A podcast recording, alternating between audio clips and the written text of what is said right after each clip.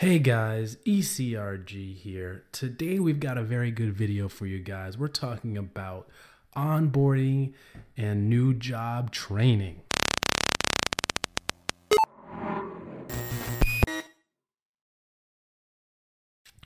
Hey guys, ECRG here. We've got a very interesting video for you today. Onboarding and new job training. Now, onboarding is typically what happens when you go to a new company for the first time and they are acclimating you to the company's ways and culture. So they're going to sit you down. Usually, they're going to have a group of people depending on the size of the company. And they're primarily going to tell you about, you know, you know, get get your computer, um, tell you how to log into the computer and all the systems that you're going to be using, uh, maybe give you some new company swag like a shirt or something. And they're just going to be giving you overall intro to the company. They're going to talk you to you about the history of the company and things of that nature. Maybe talk to you about different departments and things like that. Talk to you about different policies, harassment policy, uh, you know, the electronics policy, and you know things of that nature. That's onboarding. Now, there's going to be a whole separate thing where they train you, or at least most big big companies who have a uh, I guess a thorough infrastructure for this. They're going to have an onboarding start, and then they're going to have a training part where they train you about the job itself that you're going to be doing. So, I first got my start in an entry level project management position in clinical research. So they had their own separate training, which wasn't that good. But the reason why I wanted to do this video today is because when you do a different job, when you apply and successfully get a different job, there's going to be a whole new training process that occurs at a good company with a robust training infrastructure. Um, so it is very interesting to see how they differ from when you first get started in the industry versus when you, I guess, move up in the in a new training.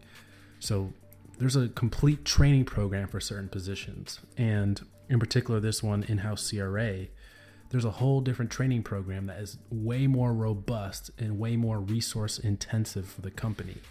It's crazy how sometimes companies don't train their entry level employees uh, as much. They don't put as much into them, but as soon as you move up, they're put more and more into you. So, you know, this training is eight weeks long.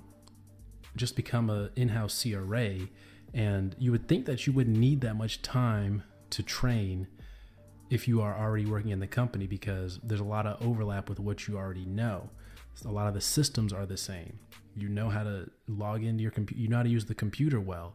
Um, you know, it's pretty much just on the job, like actually like doing the job. So you could pretty much jump in right now, you know, shadow some people and get your get started that way. So it's very interesting how companies are willing to put more resources into you after you've been in the company for a while. And you know maybe that's just an old mentality. Uh, i mean i think i think it's it's it's interesting play because obviously companies need people to that are trained and and are able to do the job. But in an industry like clinical research where the turnover is so high people could you know just take the training and then go jump for a much better job with that pays a much higher. So it's a, it's a risk reward but obviously from the company's perspective, you need competent people to do the job.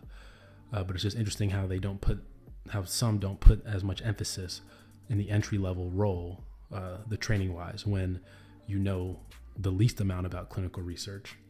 So, so look out for that as you guys level up in your chosen field, specifically in clinical research. Look for those training opportunities, and look for the company to really uh, you know, use those resources that they have and put them into you in a training capacity. So that's very interesting. Make sure you use that to your advantage. And another thing that's very interesting about the training is uh, when I when you first start in the industry, a lot of the training is going to be online. Some some is going to be in person, but a lot of it is going to be online. I know during my first job training that a whole lot of it was online, you know, hours and hours and hours of training online. But this next set of training is for in-house CRA is, you know, you, you it's a combination of in-person and online. Um, and and there's going to be shadowing opportunities that you have to do um, to make sure that you're capable of doing the job. So it's just amazing how much more intense there is. And we, I'm going to go through it right now. So, I mean, I pretty much get a few weeks off to train from the job. You know, it's it's it's very relaxing. You don't have to go into work. It's pretty much work from home. You do the training from home, and you know that's that's just what it is. So they're they're doing that. They clear your schedule. You're allowed.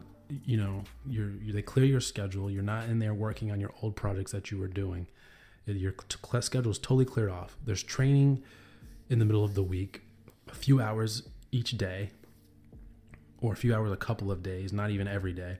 The other days are just there for you to to train and do your online training. But there's live training in the middle of the week. So then that happens for a couple weeks. And then the remainder of the time, the next four to six weeks or so, you're in the office, but you're not going to be on specific projects yet. You're going to be in there training with people by hand, you know, person to person training. And then hopefully, you know, uh, you know, getting to try to you know do any of the visits, the remote visits or anything like that. So it's a very extensive process. I'm very impressed with how people tend to train uh, on this, and it just goes to show. I mean, even for other positions like project manager, or you know, I, I don't know any any more positions where the training is, but I know for project manager because I was on that side of things in clinical operations, the training seems to be pretty robust and of course, you you need strong, good project managers on studies because they pretty much run the whole show. And of course, you need good monitors on on studies as well because you know they have to be signed off by the sponsor. They have to be approved by the sponsor to even work on the study. So you want to make sure you have competent individuals and competent folks working on the study and really leading the charge there.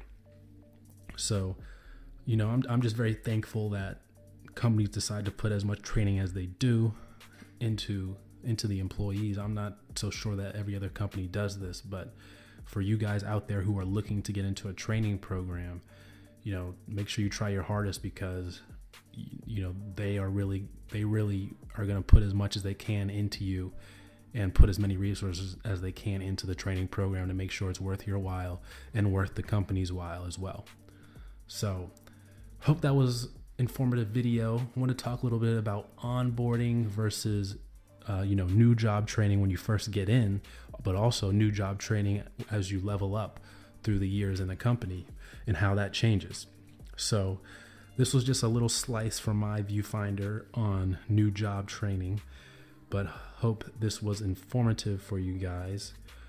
Um, thank you guys for listening. As always, email us at eliteclinicalgroup at gmail.com email us for if you want us to review your resume or whatever you can become a part of that program. Email us if you'd like to advertise with us etc etc thank you so much for listening guys. Subscribe as always. And that's it for today's video. Take care